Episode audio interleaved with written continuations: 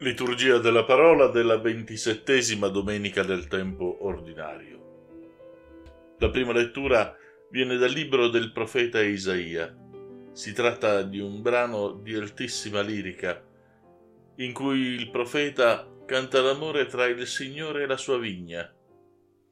Lui che la cura con ogni premura, sceglie con cura i vitigni, la libera dai sassi, gli costruisce addirittura una torre di difesa e questa che risponde con frutti scadenti, un'uva agresta, con acidi piccoli e amari. Il padrone alla fine decide di disfarsi di questa vigna e così toglie la siepe perché diventi una selva, a disposizione di ogni sorta di erbaccia, un pascolo per gli animali selvatici. Cos'è questo cantico se non il canto d'amore di Dio verso il popolo di Israele, il popolo scelto tra le nazioni per essere la sua speciale proprietà, ma che tante volte, troppe, si è mostrato ingrato e incapace di corrispondere all'amore del suo Signore. Israele, come la vigna del cantico, è una vigna di grappoli amari di malvagità, lo spargimento del sangue, le grida degli oppressi, una vera vigna ingrata. Verso la fine della lettera, San Paolo, che scrive ai Filippesi, siamo alla seconda lettura, si prodiga in raccomandazioni.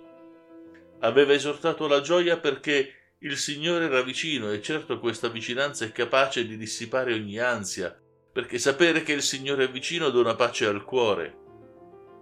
Tuttavia, non aveva taciuto la fatica del vivere cristiano, anzi egli parla espressamente fin dal primo capitolo della lettera delle catene che porta per la fede in Gesù. Ma a che serve farsi prendere dalle inquietudini?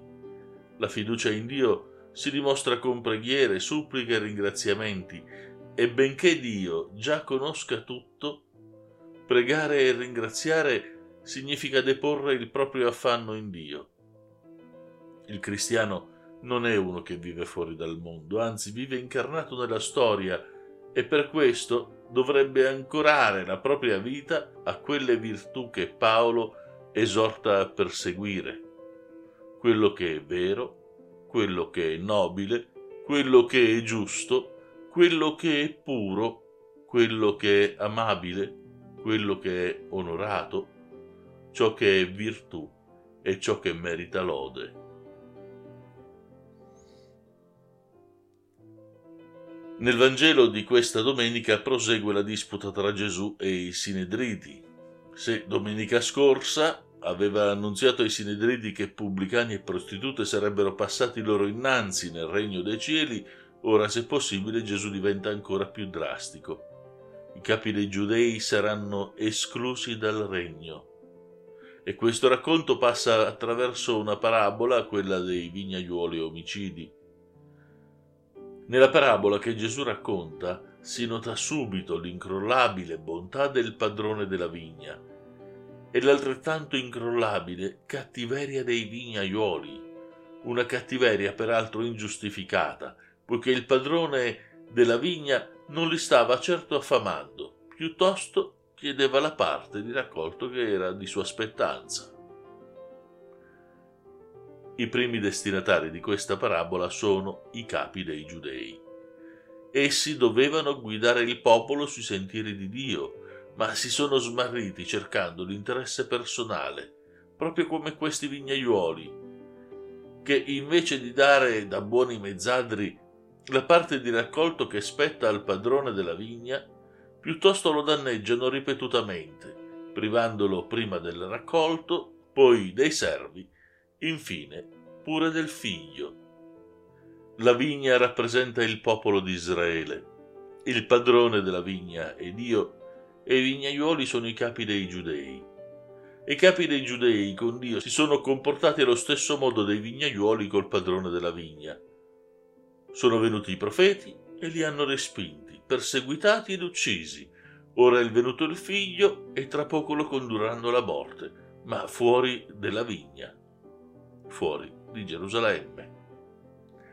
I giudei quindi stanno giudicando i vignaioli, ma così giudicano se stessi e con la loro condanna senza pietà farà perire quei malvagi e darà la vigna ad altri vignaioli, di fatto stanno condannando se stessi senza rendersene conto.